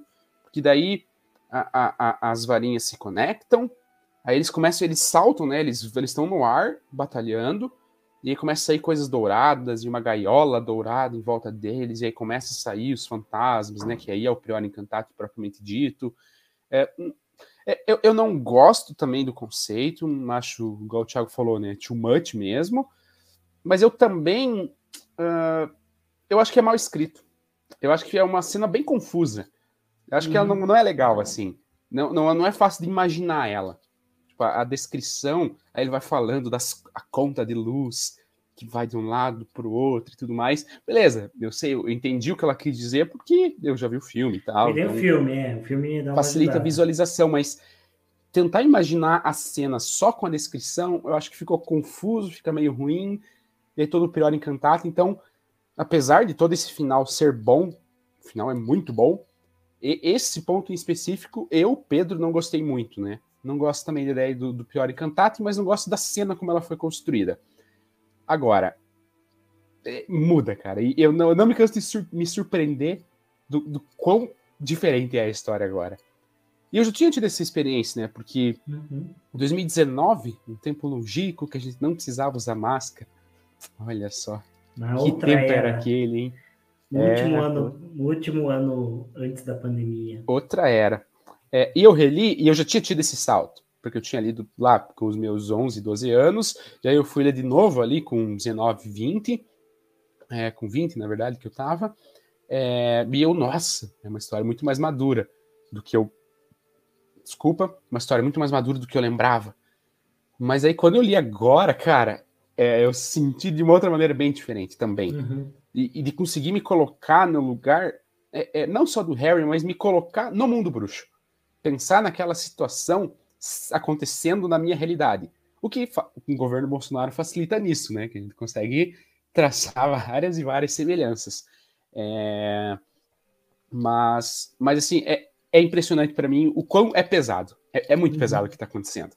O Voldemort voltando, tudo que o Harry está passando sendo torturado, né? Aí ele volta, o Cedrico morto, e tudo que o Harry vai ter que passar na cabeça, né? Cara, ele viu o Cedrico ser morto, ele viu o, o Voldemort voltar com o sangue dele, ele foi torturado. É, é cara, é, é, é, pesado, é realmente muito pesado, e o livro deixa muito nítido que muda. Porque ele termina, ele termina, não sei definir o sentimento que passa, meio melancólico, assim, não, não sei, porque não é aquele final feliz dos outros livros que ah, tá felizinho, que deu tudo o certo. o Harry zoando, o tio Walter. Que o... Exato. Aqui ele termina com um gostinho bem amargo, cara. Uhum. Bem, bem assim, do tipo. Beleza, a gente tá calmo agora, só que a gente sabe que tá fudido e que vai vir muita coisa ruim pela frente. Então é um sentimento meio de, de aceitação da realidade, assim. Né? Eles estão eles estão começando a aceitar e cair a ficha do que está acontecendo. Então ele termina diferente, cara. É, é, é, é impressionante, realmente é impressionante a, a, mudança de tom da história. A, a, o Thiago definiu muito bem. Acho que o lúdico do Harry Potter morre no Cedrico. Uhum. A partir dali não tem mais isso. E não vai mais ter.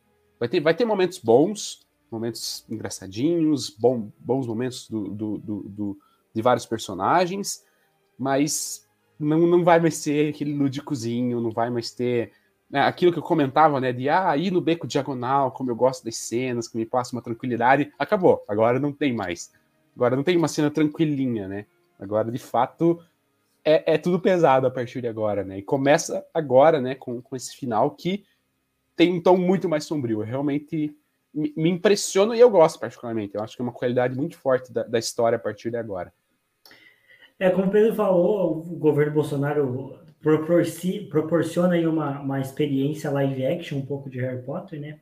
Mas até pensando que a gente está vendo né, a, a, conquista do Afeganistão pelo Talibã, Sim. né? É, claro que é uma situação bem diferente, com questões políticas bem diferentes, né? É, é outro contexto sociopolítico, cultural, enfim, mas faz muito pensar aqui, né? Como seriam coisas parecidas acontecendo aqui, né? Um grupo é, extremista que vem para mudar a cultura, com uma outra filosofia, e uma filosofia é, bélica, né, e, e, e, que tem seus traços, né, de, de, de, eliminar concorrentes, né, e eu, o que eu acho muito, muito interessante é que a gente às vezes vê, né, o pessoal até zoa, né, que, que enquanto alguns vilões do cinema, tipo Thanos, né, conseguem seus objetivos e, e, e destrói metade da galáxia. O, Voldemort não conseguiu nem invadir uma escola, né? Mas se você olha, o Voldemort é um vilão que faz muito mais sentido, assim, e ele é um vilão que dá muito medo, né? Não só para as pessoas nem falarem o nome dele, mas perceba como, como a volta dele dá medo, né? Como, como a volta dele é, é... Porque eu acho que o grande ponto do Voldemort não é só por ele ser um bruxo fodão, porque o Grindelwald era um bruxo fodão. Isso não impediu o Dumbledore de lá e meter o cacete nele e vencer o Grindelwald. Mas não é a mesma coisa aqui. Porque eu acho que o problema do Voldemort é que ele junta dois pontos. Ele junta uma, uma capacidade mágica muito grande, que é, foi pouco vista na história, com um discurso extremamente perigoso, mas que ressoa em boa parte da sociedade mágica. É, que é o que a gente fala sempre do Bolsonaro, quando a gente está entre amigos e tudo mais, que boa parte do problema não é o Bolsonaro, porque se o Bolsonaro fosse um cara falando sozinho, com ideias que eram só dele, ele não teria sido eleito, ele teria sido esquecido, teria sido processado, preso, enfim, estaria fazendo nada. Agora, como o discurso do Bolsonaro, mesmo sendo um discurso agressivo, abusivo, é, opressor, é um discurso que ressoa em boa parte da sociedade, ele ganha força. E o discurso do Voldemort ressoa, né? Você vê os comensais é, vendo ele beijando os pés dele, você vê o quanto ele representa algo para aqueles comensais, né? É, não é só um culto ao líder, mas um culto a toda a ideia que o Voldemort traz. E isso é muito forte, né? É, realmente acho que lembra muito os líderes fascistas de uma forma geral, né? Então, é, e as pessoas vão, vão, vão estar dispostas a morrer freneticamente por isso. E não só líderes fascistas, mas eu acho que quase todos os movimentos, até alguns líderes comunistas também vão esperar esse mesmo ardor é, lunático das pessoas fazendo coisas absurdas e seguindo líderes de forma cega, né? É, então, enfim, é, é, bem terrível e é bem forte e é bem fácil sentir o que o Pedro falou, estava pensando agora, é muito verdade, você se sente parte. Tanto que quando o Voldemort, o, o Harry volta e o Dumbledore não quer que ele volte para a sala, para a sala comunal, quer que ele fique na enfermaria, quer interrogar ele. Eu estava ouvindo, né? E eu falei para a menina, falei, nossa, imagine como não deve estar preocupado o Hermione, né? E tipo, sei lá, não é um pensamento que eu, que eu tive das outras vezes, mas eu tô tão imerso na história que eu tô pensando, puta, o Harry, o, o Harry tá, tá, lá com o Dumbledore, aconteceu um monte de coisa, puta, o Rony e a Hermione devem estar muito preocupados, né? Como se eu conhecesse eles e, e soubesse que eles estão preocupados com o Harry, né? É, então, enfim, É, e acho também que essa parte psicológica é muito forte nesse livro. Tem vários momentos que eu acho que aqui a J.K. consegue trabalhar bem o estresse que o Harry está passando. E aqui nesse final também, que a senhora Weasley abraça ele, e é bonitinho, porque ele fala que ninguém nunca abraçou ele como uma mãe abraçando o filho. Acho que isso é, é forte também. E aí ele chora, ele fica triste. É, porque realmente é uma situação é, bem, bem, bem complicada, bem difícil, bem tensa. É, esse livro, esse final é extremamente marcante, né? É, pode falar. Não, esse final realmente. É, tanto que o, o, o, Harry não só chora, né? Ele, ele solta tudo quando a senhora uhum. abraça ele. Tipo, ele dá, dá a entender que ele, ele urra, né? Que ele, ele tá num desespero e ele bota tudo para fora, né? Realmente bem, bem pesado. Que não é uma história infantil, não tem como. É, é uma história que ela é, é bem pesada e esse livro, né, como o Thiago trouxe, tem, tem vários momentos de que você percebe quão, quão pesado é psicologicamente até, né? É, é, é, é, é complicado, é complicado. É, e, e sobre o Prior Incantatem, só para voltar nesse ponto, é... Ah, sei lá, eu, eu, eu, acho meio... Sei lá, podia ter tido outras soluções, assim, para para J.K. Rowling ter usado, eu não sei, é, talvez alguma coisa explodir na hora que, que os feitiços se chocassem por conta das varinhas. Sei lá, mais coisas poderiam ter acontecido, né? É, e até vão acontecer. Talvez a J.K. não quisesse gastar, né? Porque quando o, o Voldemort já tentar atacar o Harry lá na, na, na, no Sete Potters, né? Na fuga lá dos Sete Potters, é, vai acontecer alguma coisa assim também, uma explosão, não sei o quê. Quando o Voldemort tentar matar o Harry também no último livro, o Harry vai ter uma explosão e o Harry vai para outro lugar.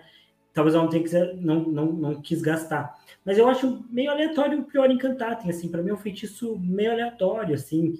Ah, varinhas que são. É muito específico e ao mesmo tempo muito aleatório. Tipo, ah, varinhas que tenham um núcleo igual quando você tenta enfrentar uma com a outra.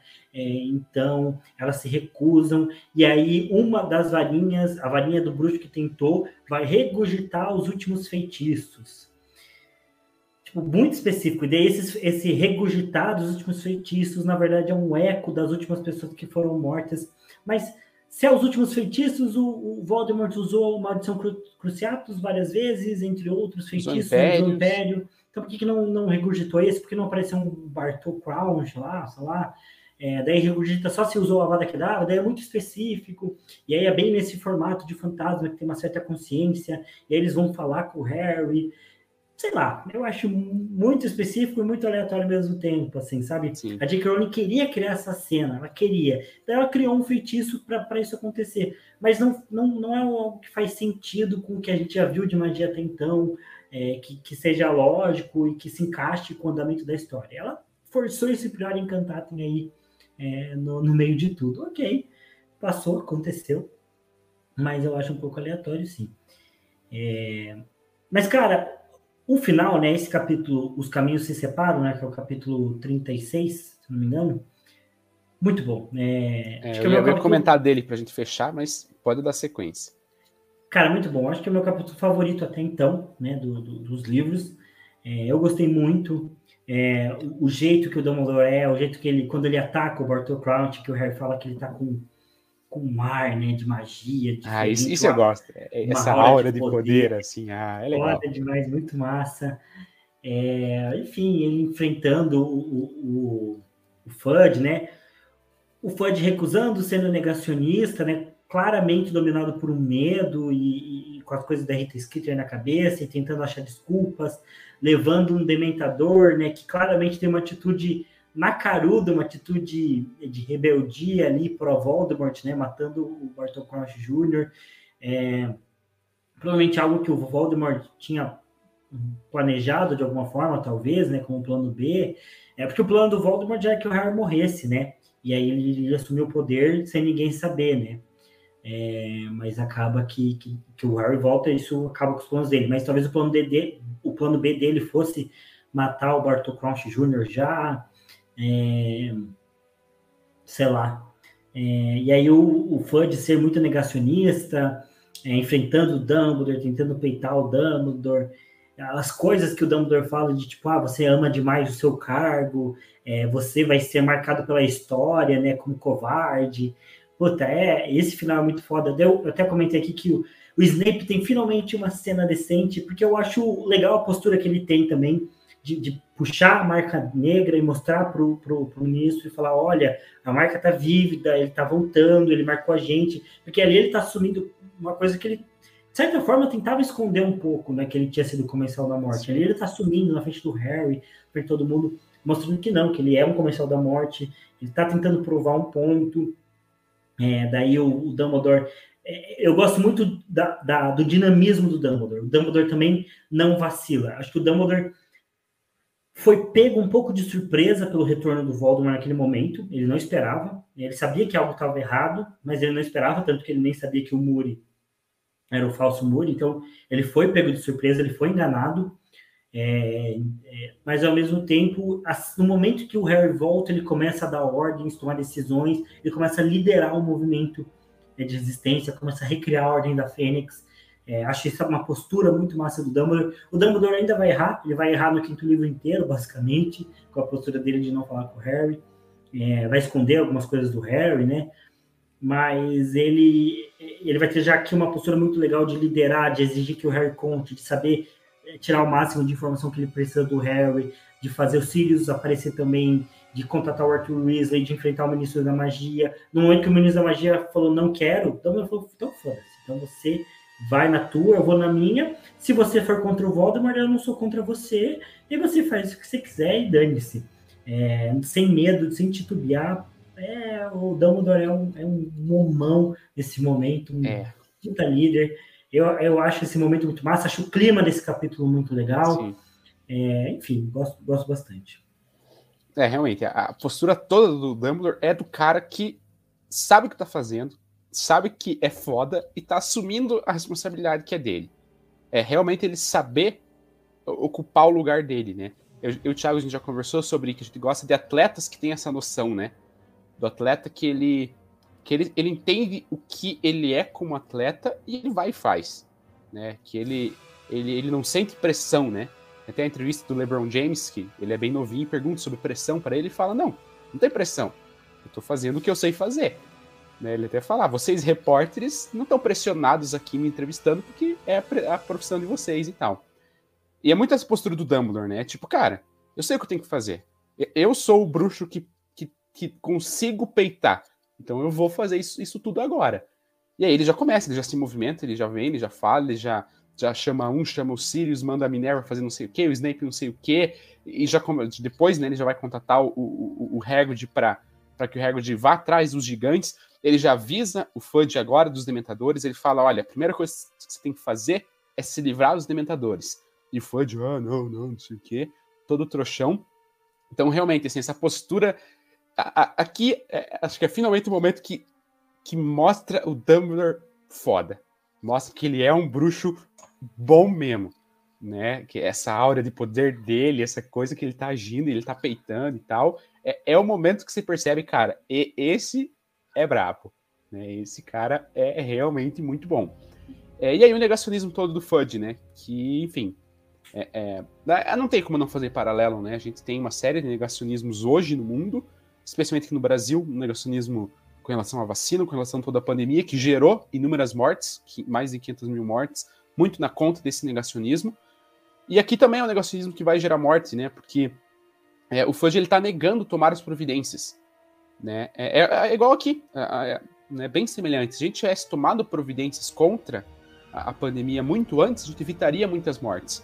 Se o Fudge aceita as sugestões do Dumbledore e ele faz né, é, medidas práticas, ele coloca em prática um plano para conter o Voldemort, ele conseguiria não conter 100%, mas ele reduziria muito o impacto da volta do, do, do, do Voldemort. Por quê? Porque ele estaria com os dementadores arrumados, né, os gigantes talvez do lado deles, então várias medidas né, é, é, profiláticas, por assim dizer, é, contra o Voldemort poderiam ser tomadas e evitaria uma série de mortes.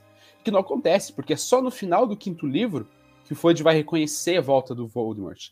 E até ali várias pessoas desapareceram, é trouxa desaparecendo, é bruxo desaparecendo, inúmeras mortes e mortes e mortes. É... Tem até a cena né, que foi comentada que eu nem lembrava, né, mas que, que, que, que chamam uma menina, né, acho que é no quinto livro mesmo, que tá, a gente tava falando no fim de semana, eu peguei só por cima a conversa, mas que, que chamam a menina para fora da sala, né, no quinto livro, ou no sexto, não lembro agora, mas para falar, olha, sua mãe, sua mãe morreu, sua família morreu, algo assim. É, então, uma série de coisas que está acontecendo. Né? Essas coisas elas vão ser recorrentes a partir de agora e que poderiam ser muito reduzidas ou até evitadas, né? Então, a, a, além de, de, de, de, tudo, esse é um negacionismo que também mata, né? Esse negacionismo do FUD. Não é só, ai, tá indo contra o Dumbledore, tá sendo babaquinha. Não, é um, uma postura é, é, literalmente mortal que ele tá tendo, né? Que vai culminar no estabelecimento forte do Voldemort, né? Mas enfim, realmente Dumbledore nesse, nesse, nesse capítulo é, é dá, dá para ver quem é o Dumbledore, né? E por que, que uhum. ele tá uhum. ali. É, o Harry até fala, né? Agora o, o, o Harry entende por que, que todo mundo diz que o Voldemort é a pessoa que o, Dumbledore, o Dumbledore é a pessoa que o Voldemort teme, né? Mas realmente o Fudge vai ter uma postura merdeira e até muito uma postura pautada por esses preconceitos que ele tem. Né? Então é, ele vai duvidar e questionar o Harry porque o Harry é fudioglota, porque o Harry é, tem, tem, tem dor de cabeça, tem desmaios, porque o Hagrid é meio gigante o Harry, e o Dumbledore apoia ele, porque o Dumbledore apoia lobisomens. É, ele não vai aceitar que o Lúcio Malfoy é um comensal da morte, porque ele é de uma família puro sangue que faz doações. É, até ele fala isso, né? Que o Harry uhum. fala, Lúcio, o Lúcio estava lá. Ele não, o Lúcio acabou de fazer uma doação grande para o hospital. Cara, como se. Ah, beleza, então. como se isso impedisse alguma coisa. Pelo amor de Deus. É... Mas também ele fala que ah, quando o Dumbledore fala para ele se aliar aos gigantes e tirar os dementadores, ele fala. É, bem, bem postura mínima, assim, né? De, a mesma coisa que o Bolsonaro falaria ah, dos empresários não vão gostar se ele fazer o lockdown. Então as pessoas não vão gostar se eu aliar os gigantes. É, se eu tirar os dementadores, a população não vai gostar. A Dumbledore fala, é, mas outra parte da população vai gostar. É, até porque eu acho que é muito dividido mesmo, enfim. É, né, ele, até a Molly também fala que o, Arthur não cresce no Ministério da Magia é, porque ele gosta de trouxas e basicamente os outros bruxos não, né? então provavelmente o Ministério da Magia também não oferece algo bom para o Arthur Weasley porque ele quer trabalhar com os trouxas e que o Arthur só se mantém no ministério porque ele quer cuidar do, dos trouxas e pedir que os bruxos sejam merdeiros.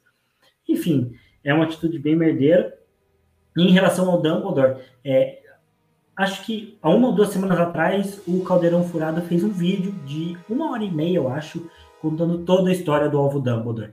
É um vídeo bem bom, estava assistindo. Eu assisti até o quarto livro, né? para não pegar muitos spoilers, porque como ele conta bastante coisa, né, fala tintim por tintim, é, até pega, as coisas do Animais Fantásticos, que eu não gosto, mas tudo bem, é, mas como ele conta todos os pontos, é, provavelmente tem várias coisas que eu não lembro do quinto e do sexto livro, do sétimo, que eu não quero receber spoiler, então eu só vi meio que até metade ali do, do, vídeo, mas é um vídeo bem bom, assim, contando toda a história do Dumbledore, falando de todos os aspectos, de como ele desde a infância e a juventude dele, né, até, até a vitória dele com o Grindelwald e, e, as movimentações que ele fez, e eu vi até esse momento, né, de, dessa postura que o Dumbledore tem de reorganizar né, a oposição contra o Voldemort. É, o Dumbledore é o melhor personagem de Harry Potter, assim, para mim, quase que é, que faz assim. Eu gosto muito do Voldemort também, por outro lado, mas agora até que eu, que eu tenho é, associado muito o Voldemort ao Bolsonaro, eu prefiro Dumbledore que agora, recentemente. Sem dúvida alguma. É. Mas é isso, Pedrão. Acho que a gente bateu todos os pontos. Tem mais alguma coisa aí que você queira comentar? Não, acho que batemos sim. Estamos. A gente vai cortar um pouquinho, provavelmente, mas até então, quase uma hora e quarenta. Então acho que. Pedrão, é isso mesmo. Então fale aí qual que foi seu momento Weasley, seu momento Malfoy aí do. Ah, nem estava preparado para isso. Ah, mas isso aqui é de prática. Teoria às vezes a gente mata, né? Agora, é, momento Weasley, momento Malfoy, verdade, não dá. verdade. Bom, momento Weasley, já que a gente falou agora no final, vou dar pra, pra, pra essa demonstração de poder do próprio Dumbledore, né? Por essa questão enfim, dele simplesmente se mostrar foda, assumir a posição e, e, e chamar essa bronca para ele, começar a organizar toda uma resistência não tem como não, não reconhecer isso, é uma coisa que eu realmente gosto bastante. Uh... E bom, momento. ah, poderia dar um momento, um momento Malfoy agora, para essa postura do negacionismo do Fudge e tudo mais, mas eu vou dar para a cena do Prior Encantato, de modo geral, é, é, especialmente a escrita dela, realmente foi algo que me incomodou na hora, assim. Não só pensar que não faz tanto sentido o feitiço, que eu concordo plenamente com o Thiago, mas na hora eu estava pensando, cara, que, que construção confusa, assim, de, dessa cena, né? Então eu dou, dou nesse caso para mais, mais para J.K. do que, do que para algum personagem da obra. Bom, então, seguindo a, a, um pouco da linha, eu vou dar minha, meu, meu momento Weasley também para o capítulo 36 como um todo, né? Gostei muito dessa parte final, é, todas as, as, implicações que tem. E o momento Malfoy, eu tava pensando em dar para Xoxang, mas eu acho que ela não vale, não esse marco. Então vou dar para, vou dar para, daí também não vou dar para o Prior Encantado, que o Pedro já deu, mas vou dar então para a coincidência da, da, da pena da Fênix, eu acho bem aleatória, bem desnecessária. Talvez tivesse outros momentos, né? Tem a questão da, do fale da Hermione, né? O, enfim, uma coisa que eu não gosto, eu acho que a, a J.K. Rowling aproveita muito mal a, a Fleur Delacour. Acho que podia ser uma personagem. Ela vai se redimir com isso depois, porque a Fleur vai ser mais importante. Mas acho que nesse começo, cara, é ridículo, né? O filme e a Fleur não serve para nada, né? Ela é uma, completamente incompetente. É, mas não sei porque a Fleur é uma personagem chatinha, mas tem algum apreço por ela. É, acho que ela é muito mal utilizada no livro. É, enfim, e acho que vou dar então para a questão da pena da Fênix, que eu acho que é o ponto que mais distou, assim, que eu menos gosto, né? Mas enfim, que final de livro, hein? Muito bom. Mais uma vez animando aí para os próximos, Sim. já tô afim. E agora que a gente vai, né, vai, vai poder ler mais capítulos de uma vez só. Eu gosto disso, eu gosto. É, esse último, bem. eu li ele todo. Era pra gente fazer só do 21 ao 30. Mas não consegui parar, porque tava bom, eu não queria parar. Então é. vai ser melhor a gente fazer capítulos, a, a, episódios do Livrologia com mais capítulos, porque a gente tá gostando de ler, né? Então, quanto mais a gente lê, melhor. Agora, eu sei que o próximo livro vai ter uns momentos difíceis, né? Que a Dolores é. Ah, vai dar raiva. Vai dar vai raiva. Dar raiva vai, vai dar, dar ódio, ranço. Mas, enfim, pessoal, muito obrigado por acompanhar até aqui. Eu acho que esse, esse modelo de áudio ele tem alguns pequenos probleminhas, né? É, às vezes corta um pouco a voz, né? O Pedro teve alguns momentos de corte. Então, eu não sei se eu tive também. Quando eu fui ver a versão final com o Beraldo, eu tive, na hora da gravação, não tinha aparecido. Então, talvez na versão final tenha alguns momentos de corte.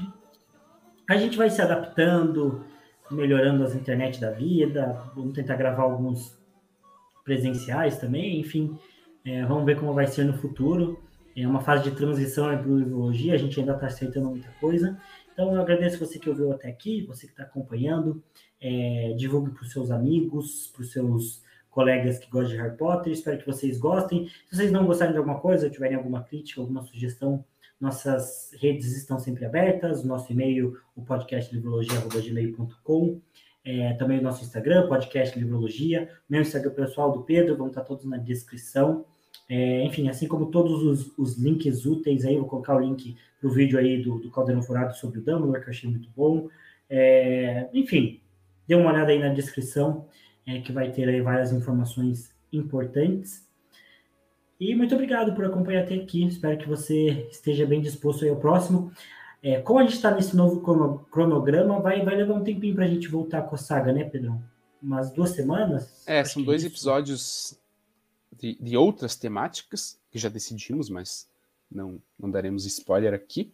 Uh, e aí volta, né? Depois de dois, volta a, a saga. Beleza, então. Não tem um, um, uma semana sem episódio no meio? Não, eu tô louco. Hum, nem lembro agora. A gente fez ontem, já não lembro. Mas tudo bem.